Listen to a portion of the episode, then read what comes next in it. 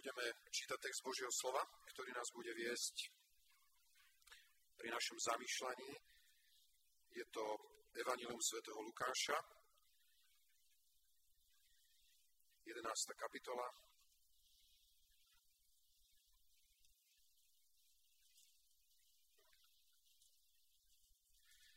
Budeme čítať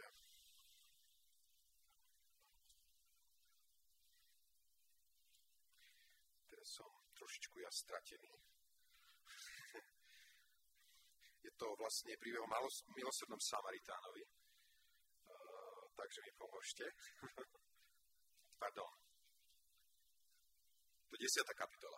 Prepáčte. desiata kapitola čítame od dvadsiateho piateho verša po tridsiaty siedmy verš.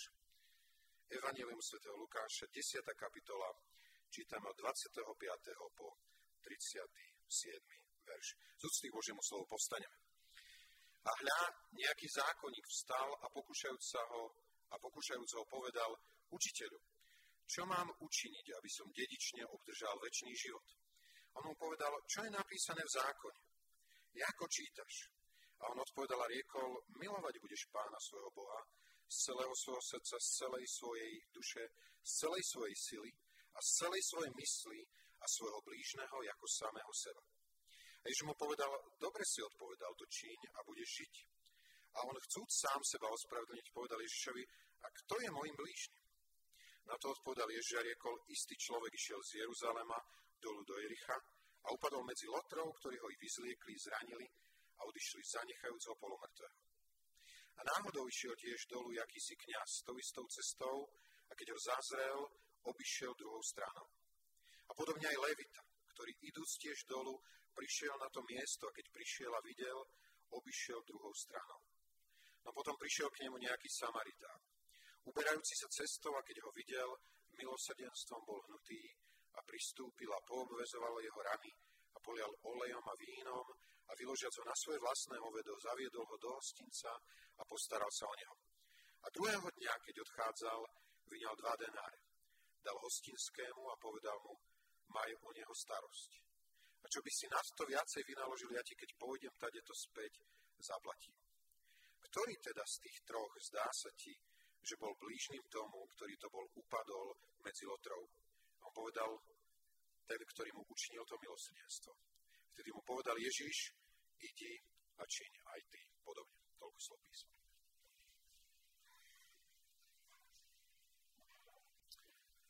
Nie je to úžasné, že náš Pán je milostivý Boh? Že ak tento príbeh o niekom je, tak je o ňom samotnom. On je v tom najpravšom slova zmysle milosrdným Samaritánom, ktorý sa skláňa ku človeku, aby ho zodvihol, aby mu pomohol, aby riešil problém jeho prítomnosti a jeho budúcnosti. A tak je zaujímavé pozrieť si niekoľko takých faktov a a princípov, ktoré v tomto texte sú uložené. Ja viem, že každý z nás tento text veľmi dobre pozná, že počul mnoho kázni a ja nemám ani dnes ambíciu, že by som povedal niečo nového. Skôr len zopakoval to staré známe, čo možno ešte niekedy v našej praxi chýba. Teda tá prvá vec, na ktorou sa chcem zastaviť, je otázka. Otázka, ktorú kladie zákonník, keď hovorí: Učiteľu, čo mám učiniť, aby som dedič, dedične obdržal večný život? Neviem, páči sa vám táto otázka? A viem, že keď sa budeme veľmi teologicky nad tým zamýšľať, tak by sa nám nakoniec nepáčila. Ale tak na prvý pohľad. Nie je, nie je normálne a prirodzené, že človek, ktorý, ktorý zápasí s otázkou svojej večnosti, sa pýta túto otázku človeka, ktorý má mimoriadnu múdrosť, ktorý ohromil už mnohokrát zástupy tým, ako vyučoval. Asi každý zdravý človek si ju minimálne raz v živote položí, čo urobiť, aby som si mohol byť istý svojou večnosťou, lebo tam dedične obdržal znamená, obdržal ako dedičstvo, čiže niečo, čo je isté, čo mi neunikne, čo, o čo sa nemusí báť. A prečo si však práve túto otázku, teda teda nie sebe, ale Pánu Ježišovi, prečo túto otázku položil. Nie preto, že mal diagnostikovanú vážnu chorobu a lekári mu povedali, že má posledný mesiac pred sebou. Lebo vtedy, keď počujeme takéto veci, tak sa chvejeme. Ja som počul, nie tak dávno zomrel pán Satinský. A bol to vynikajúci človek. Ja som počul niečo o tom, akým spôsobom sa správal z hľadiska aj spoločnosti, lebo chodil do jeho syn, chodil do jednej triedy s niekým iným.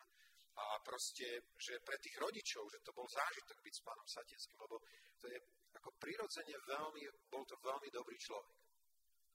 Ale keď prichádzala doba jeho smrti, veľmi sa jej bál.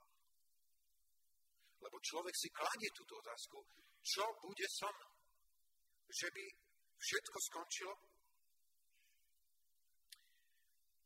Tento zákonník nebol v situácii, kedy by sa pýtal preto, lebo mal vážny otáznik nad tým, ako so svojou večnosťou. Prečo sa to pýta tento zákonník? Aby pána Ježiša pokúšal. A viete, tu som si musel uvedomiť jednu vec, že, že my ako ľudia, to zlo, ktoré je v nás, ten, tá náklonnosť ku hriechu je taká, že aj tie najlepšie veci, aj tie najlepšie otázky a tie najlepšie slová dokážeme, dokážeme zneužiť. Zákonník sa pýta dobrú otázku, ale pýta sa ju so zlým úmyslom.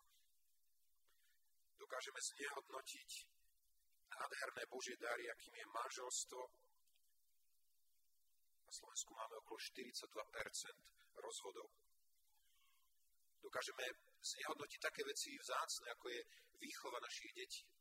Mali sme tu práve cez týždeň ten manželský pár, ktorého sme sa nakoniec nedočkali v stredu na biblickej hodine. A keď sme počuli trošku zo života tohoto manželského páru, tak sme boli dojatí. Tá, tá manželka vyrastala v rodine, zomrela jej mamička po niekoľkých dňoch po jej narodení. Potom si otecko zobral druhú manželku, tá zomrela takisto niekoľko dní po narodení druhého dieťaťa. Takže zostali tam dve siroty, ktoré boli vychovávané nakoniec macochou, ktorá ich spolu s ich otcom neuveriteľne, neuveriteľne týrala. Že táto žena chodila do, do školy zbytá, absolútne zbytá. A pritom to dieťa je tak nádherný a vzácný Boží dar. Aj táto otázka zákonníka nám hovorí jeden platný princíp v našom živote, že, že my, a prosím vás, teraz sa nepozerajme, že to je zákonník, pozerajme sa na to, že každý z nás sme potenciálne schopní zneužiť aj tie najlepšie veci v blízkosti nášho Pána. Otázka teda o večnom živote sa mala stať pascou pre Božieho Syna. Možno dokážeme zneužívať aj také veci, ako je uctievanie Boha, ako je modlitba, ako je kázanie. Čo mám robiť, aby som dedične obdržal večný život? Čo robiť, aby som si bol istý svojou záchranou, keď zomriem? Je úžasné, že si môžeme byť istí. Ja si pamätám na, na, jeden, na jednu takú debatu s jedným mužom, ktorý patrí ku svedkom Jehovovým. A keď tam stál na ulici, tak sa mi nejako prihovoril a tak som reagoval na to jeho prihovorenie sa. A po určitej chvíli debate som hovoril, máte istotu svojej záchrany, máte istotu svojho spasenia. Ako by si človek mohol byť istý? A ja ho hovorím, viete, čo je napísané v prvej epištole Jánovej, v piatej kapitole jedenástom verši? Toto som napísal vám, veriaci, v meno, meno Syna Božieho, na to, aby ste aby ste vedeli, nie tušili, nie domnievali sa, nie nadejali sa, ale aby ste vedeli, že máte večný život. To je to, o čom hovorí Apoštol Peter, keď hovorí, že je nám to tam odložené ako dedičstvo, ktoré je neuvednutelné, ktoré je nepoškorniteľné, ktoré nemôže ohroziť nikto z ľudí tejto zeme. Čo robiť, aby som si bol istý svojou záchranou, keď zomriem? Viete, že čo hovorí v kazateľovi v tretej kapitole jedenástom verši, že Boh spravil jednu zaujímavú vec a to, že každému z nás ako ľudí vložil do srdca večnosť. Dal nám do srdca niečo, čo akoby nás upomínalo, že tu existuje niečo viacej ako tento život, ktorý žijeme. My vieme, že existuje večnosť a túžime po nej. Ľudia si dnes riešia problém večnosti prevteľovaním. Učením, že keď človek zomrie, tak podľa toho, ako sa správal tu na zemi, tak podľa toho sa narodí zase do nejakej inej podoby. A potom sa deje to, že napríklad v Indii hinduisti nosia v horúčavách šatky na, na ústach. Viete, prečo ich nosia? Lebo sa boja, že by prehltli nejakú muchu, do ktorej sa možno prevtelili ich príbuzní. Zúfalstvo. Ale je to jeden z pokusov, ako ľudia sa pokúšajú riešiť to, že som smrteľný a neviem, aká bude večnosť. Neviem, čo ma čaká ďalej. Pán Ježiš odpovedá zákonníkovi spôsobom, ktorému dobre mohol rozumieť, ako zákonník, čo je napísané v zákone. Ako, ako čítaš. Viete, keď počujem o tom, teraz nedávno som to počul takú takú nejakú charakteristiku inej skupiny ľudí, ktorí dnes tvrdia, že Božie slovo môžete zahodiť do koša. Že dneska už je len vedenie Duchom Svätým. Tak aj táto pasáž Božieho slova na niečo ukazuje.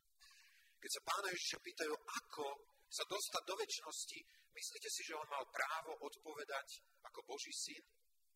Bez citácie čohokoľvek? Že jeho slovo bolo inšpirované Duchom Svätým, mohol to urobiť? Jednoznačne áno. Ale on vracia zákonníka a hovorí mu, čo je napísané v zákone. Ako čítaš? Pán Ježiš hovorí, že jeho príchodom zákon nestráca platnosť.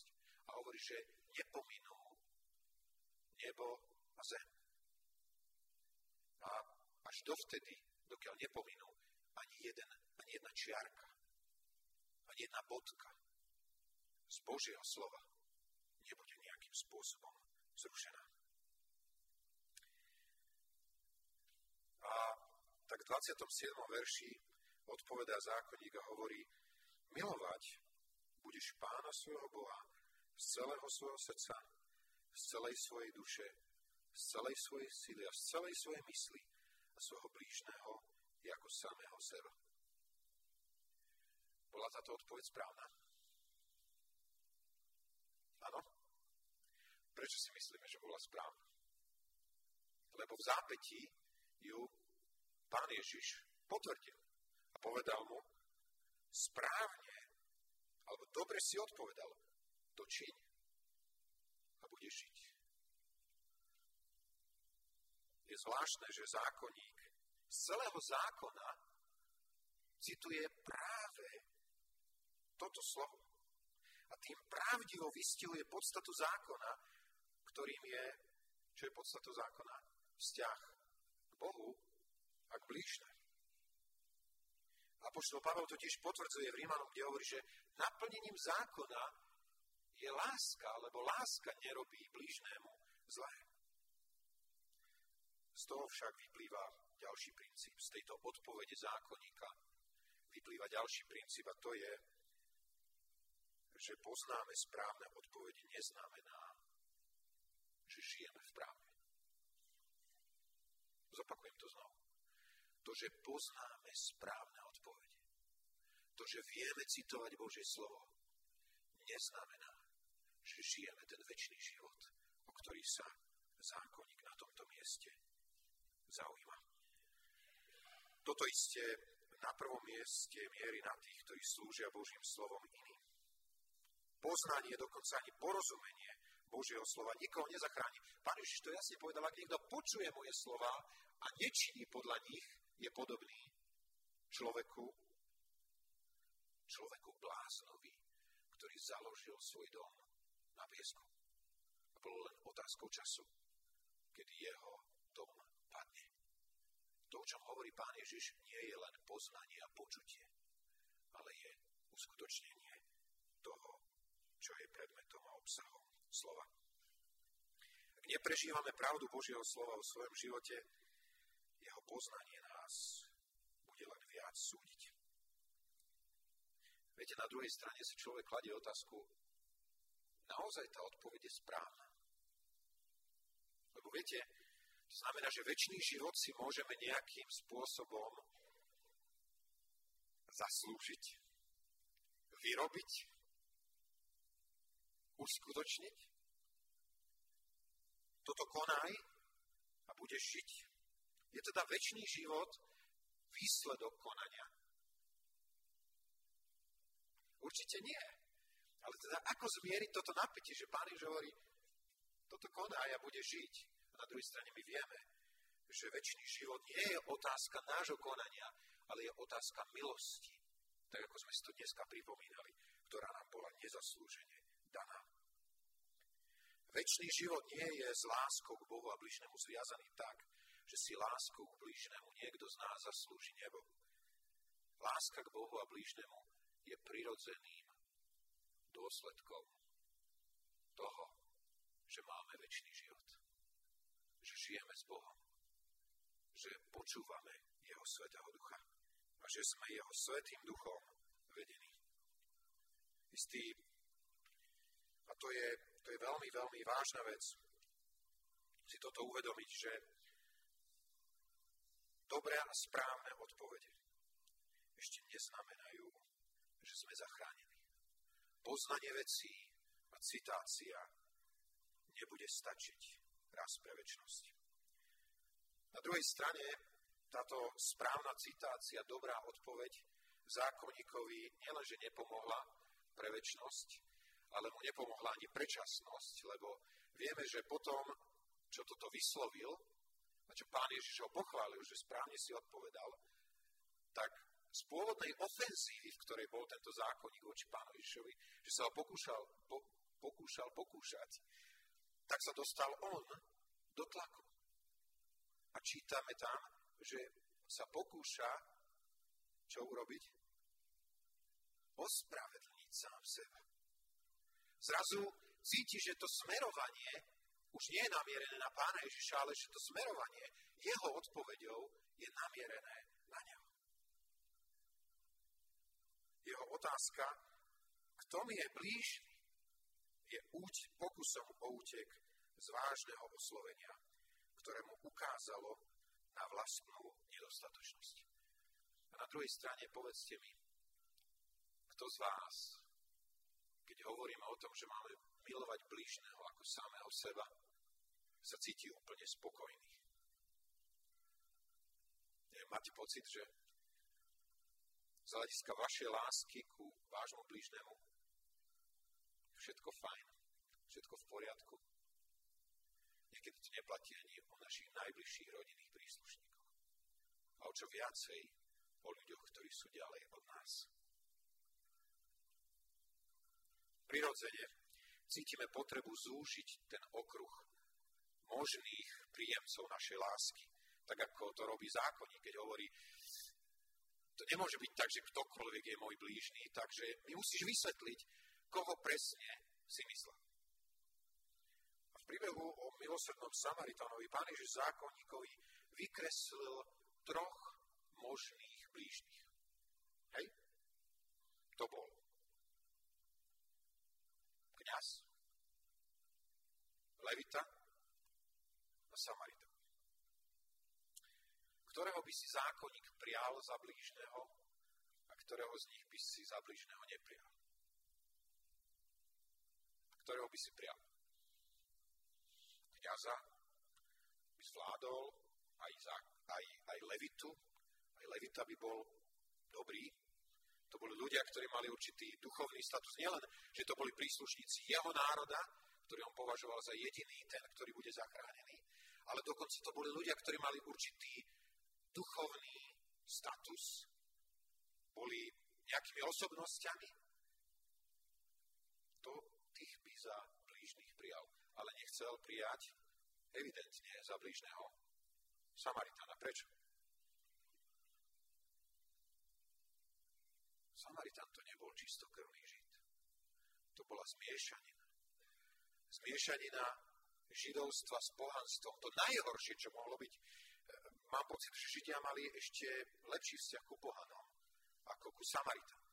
Keď mali ísť do Judei z hore z Galilei, tak to obchádzali dookola, aby sa vyhli samarskému územiu.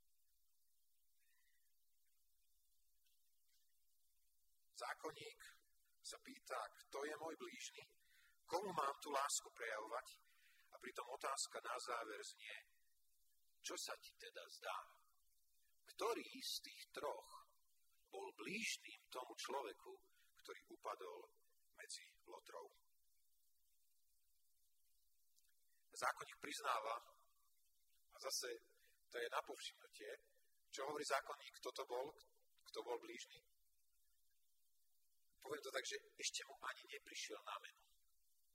Lebo mohol veľmi jednoducho odpovedať Samaritán. A on hovorí, ten, ktorý mu učinil to milosrdenstvo. Robíte to dookola, aby nemusel ani vysloviť to strašné meno Samaritán. Mohli by sme povedať naozaj, že zákonník má hlboký odpor voči Samaritánovi. Pán Ježiš ukázal, že blížnym nám je ten, kto nám môže, prepáčte, že to takto otočím, kto nám môže pomôcť. Pomohol zákonníkovi niekedy Samaritán? Zrejme nie. Možno je otázkou, či keby bol privedomý tento zákonník ako človek, ktorý tam ležal pri ceste, či by bol ochotný prijať od neho pomoc. Nič to však nemení na skutočnosti, že svojou pomocou sa Samaritán tomuto mužovi blížnym stal. Ale po vyslovení príbehu čin podobne značí, preukazuj lásku aj, aj Samaritán. Buď otvorený vidieť blížneho aj v človeku, od ktorého ťa všelijaké veci v tvojom živote môžu prirodzene oddelovať. Neviem, keby sme my dnes stáli s Pánom Ježišom, nepoložili by sme mu otázku, kto je môj blížny. Nemáme svoje dosadenia v praktickom živote, lebo praktický život nás odhalí to, ako rozumieme tomu, kto je náš blížny. O koho sa jedná. Lebo viete, to, čo je veľmi evidentné, je, že medzi mužom, ktorý ležal na ceste, a medzi Samaritánom neexistoval žiadny rodinný vzťah. Zrejme sa ani nepoznali jeden druhého. A jediný dôvod, prečo sa Samaritán zohol, bolo to, že bol pohnutý milosrdenstvom. Viete, neviem, aký máte pocit. Myslíte si, že je dnes veľa ľudí, ktorí sa podobajú na zbitého na ceste z Jeruzalema do Jericha? Že je dnes mnoho ľudí, ktorí sú obrazne povedané zbití do bezvedomia mnohými vecami v ich živote. A ak chodia po uliciach tohoto mesta, neprechádzame okolo nich ľahostajne, takže ich ani nezaregistrujeme, že sa im ani nepozrieme do očí. Viete, zrejme ľudia nábožensky založení, ako bol kňaz a levita, majú väčšiu tendenciu ku tomu obchádzať svojich blížnych. Lebo majú pocit, že vzťahom k Bohu robili tak veľa, že už voči blížnemu žiadne záväzky, žiadne povinnosti nemajú. Koho by si si prijal ako blížneho? Pred istým časom som a bol na požehnávaní dieťatka, ktoré odmietol požehnávať kazateľ toho zboru. Dôvod bol ten, že rodičia v minulosti veci nemali úplne poriešené a tento kazateľ si kládol otázku, či je možné požehnávať dieťatko, ktoré nemá veriacich rodičov, alebo je len jeden z nich veriaci. Ja som sa musel nad tým zastaviť, ja som hovoril potom pri komunikácii osobnej, som hovoril, viete čo? My máme žehnať nie len deťom, ktoré možno jedno má veriacu a neveriacu rodiča, my máme žehnať aj svojim. Aj komu? Aj svojim nepriateľom. A dôvod, prečo im máme žehnať, je čo? Aby ste boli deťmi, synmi svojho nebeského Otca, ktorý dáva svoj dážď aj na dobrých, aj na zlých. Dáva svietiť svojmu slnku aj na spravodlivých, aj na nespravodlivých. Ja som zostal v šoku a hovoril som si, kto sme my? Za čo sa my považujeme, že si dovolíme odmietnúť požehnanie jedného dieťatka, ku ktorému Pán Ježiš povedal, nechajte dieťatka prichádzať ku mne a nebráňte im, lebo takých je kráľovstvo Božie. Bratia, sestry, tak sa bojím, že sú uzatvorené naše kruhy pred ľuďmi, ktorí sú našimi blížnymi, ktorí očakávajú našu pomoc, ktorí potrebujú našu pomoc a my si ľahostajne smerujeme svojím vlastným smerom.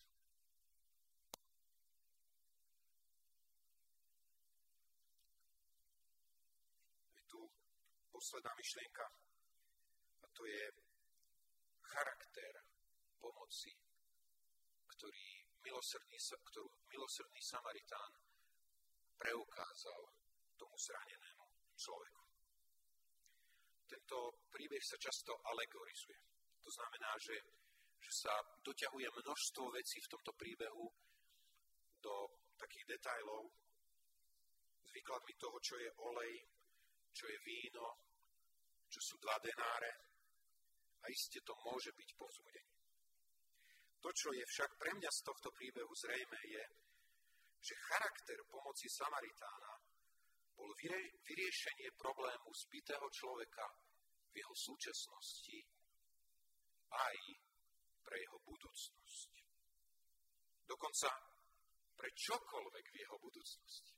Lebo vieme, že tam hovorí Pán Ježiš, že, že ho zobral do toho hostinca a potom vytiahol dva denáre a povedal, keď to čokoľvek ťa bude stáť, náklady na, na pomoc tomuto človeku zaplať. A hovorí, keď sa vrátim naspäť, ak by ešte niečo ti zostal dlžný, aj to doplatí. A toto je úžasné. Boží ľudia, on zaplatil za nás všetko. Zaplatil nielen za našu minulosť, on zaplatil aj za našu aj za našu budúcnosť. Niesol všetky naše dlhy pre večnosť. Pán Ježiš je však dosť detailný aj v tom, čo sa nezdalo byť nutné z hľadiska pointy príbehu, totiž vyriešenie pokračovania života, pokračovania života po záchrane. Teda výzva na nás Božích ľudí je nepomáhať ľuďom len v ich bezprostredných núdzach, ale byť ochotný sa pre nich nasadiť aj pre ich núdze, pre budúcnosť a pre večnosť. Viete, tak mi to povedal ten práve kazateľ alebo misijný pracovník, ktorý tu bol tento týždeň, keď videl určité služby, ktoré sú konané na pôde tri pé, tak hovoril, viete, ale musíte si dávať veľký pozor, aby pri ponúkaní sociálnej pomoci sme neskončili tam. Tak ako to povedal jeden brat, ktorý je už u Pána v sláve, volejbal s neveriacimi priateľmi môžeš hrať do konca svojho života. A oni pôjdu rovnými nohami do pekla. Ak im jedného dňa nevydáš jasné svedectvo. A keď nepovieš zvesť Evanjelia, ktorá je mocou Božou pre spasenie každého človeka. To znamená, toto je jeden, jedna hrozba, že by sme chceli pri zranenom človeku pri ceste nechať denáre, teda pardon, takto, že by sme chceli zabezpečiť človeka z tých jeho momentálnych núdzí, ale neriešiť jeho večnosť. Ale potom je tam tá druhá vec a tá druhá možnosť, ktorá je dnes veľmi akútna, aktuálna, že tomu zranenému by nepomohli denáre pre budúcnosť.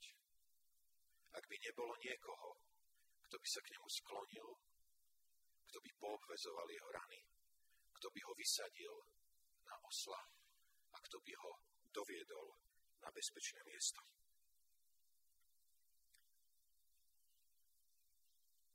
Jakub to hovorí veľmi jasne vo svojej epištole, kde hovorí, že ak tvoj brat je v problémoch, keby tvoj brat alebo sestra boli nahý a nemali by denného pokrmu a keby im niekto z vás povedal, ite v pokoji, zohrejte sa, najedzte sa a keby ste im nedali toho, čo je potrebné telu, čo to osoží?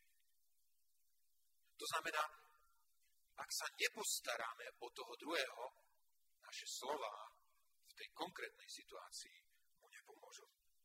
To je to, čo hovorí apoštol Pavel Rimanov, že ak je tvoj nepriateľ hladný, nakrm. Ak je smedný, napoj ho. Satan sa nás bude snažiť dostať na jednu z dvoch ciest. Buď ošetriť, naložiť na zvieratko, dopraviť do bezpečia, ale nepostarať sa o budúcnosť. Alebo nechať peniaze pre budúcnosť, ale neošetriť v prítomnosti. Aký je môj a tvoj život? Začali sme tým, že jeho meno je Ján, čo znamená Boh je milostivý. A to je aj koniec, pretože on je milostivý a ak sme v spoločenstve s ním, tak sa nám často stáva, že sme hnutí milosrdenstvom, ako bol pohnutý on. Nad ľuďmi, ktorí sú okolo nás, nad našimi bratmi a sestrami. Ja som to nedávno povedal a chcem to zopakovať aj na tomto mieste, bratia a sestry. Ja viem o tom, že dneska sú ľudia, ktorí majú problémy s tým prežiť. Mať vôbec na stravu. A to sa môže týkať aj niekoho z tohoto zboru. Ja vás veľmi chcem prosiť, buďme jeden voči druhému otvorení. Ak hovoríme, že chceme komunikovať pravdu s láskou, platí to aj o tejto oblasti. To samozrejme neznamená, že nechceme si pomôcť spravovať to, čo máme k dispozícii. Ale je veľmi evidentné, že tu sú núdze. Ak je človek, ktorý príde a položí osemdesiat tisíc korún na stôl a povie, nezaudnite na chudobných tohto zboru. Je to veľmi vážna výzva, aby sme ho nevideli a nesledovali. A buďme otvorení, tak ako chceme byť otvorení, preto pomôcť ľuďom, ktorí patria ku nášmu spoločenstvu. Buďme otvorení rozumieť výzve o milosrdnom Samaritánovi, že totiž tvojim blížnym môže byť aj človek, ktorý ti nie je blízky, ktorý, ktorého nepoznáš, ktorý ti nič dobrého neurobil, ale Pán Boh ťa za ním posiela. Aby si ho videl, aby si bol rukou toho milosrdného Samaritána, ktorá obvezuje, ktorá dostáva do bezpečia a ktorá pomáha aj pri zabezpečení večnosti. Nech je naše kresťanstvo, náš život a vzťah s Bohom veľmi praktický. Nech ľudia vidia dobré skutky a nech oslavujú nášho Otca, ktorý je v nebesiach. Skloňme svoje hlavy, prosím, k modlitbe.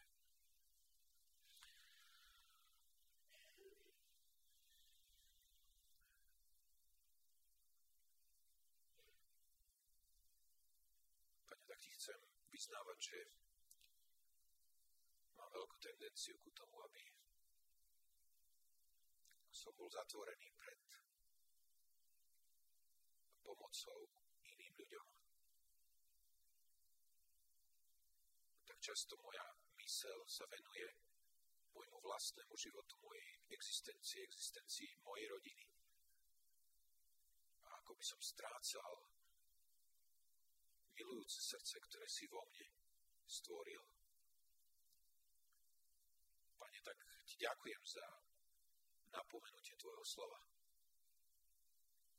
ktoré nám hovorí, že keď sme zachránení,